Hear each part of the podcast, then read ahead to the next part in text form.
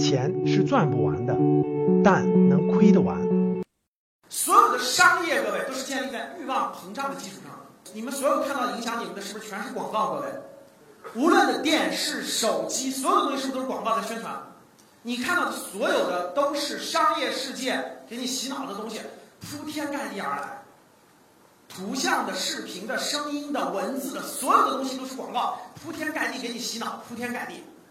商业世界越发达的国家，比如说你去美国这样的商业世界特别发达的国家，你去看到那广告是铺天盖地的，所有东西都能给你创造出需求，诱发你的欲望。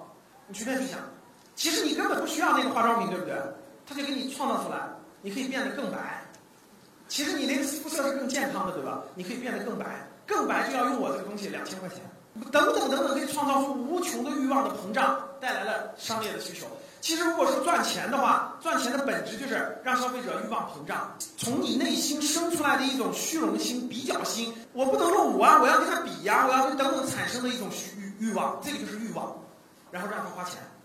商业的本质就是这个，不管你什么商业，你自己体会去吧。所有商业的本质就是鼓励你的消费者，让他欲望膨胀，膨胀到一定程度让他掏腰包。所有做营销的人，本质上都在做这件事儿，不忽悠你，不让你脑子当中心生欲望膨胀起来的话，你不会，你没有动力去，我要赚更多的钱，然后我要花更多的钱，我要怎么怎么样。所以商业的本质是让人类欲望膨胀，然后让你不断的去把你的潜力挖出来，然后去赚钱，然后再把它花掉。所以人类的欲望是无穷无尽的，无穷无尽。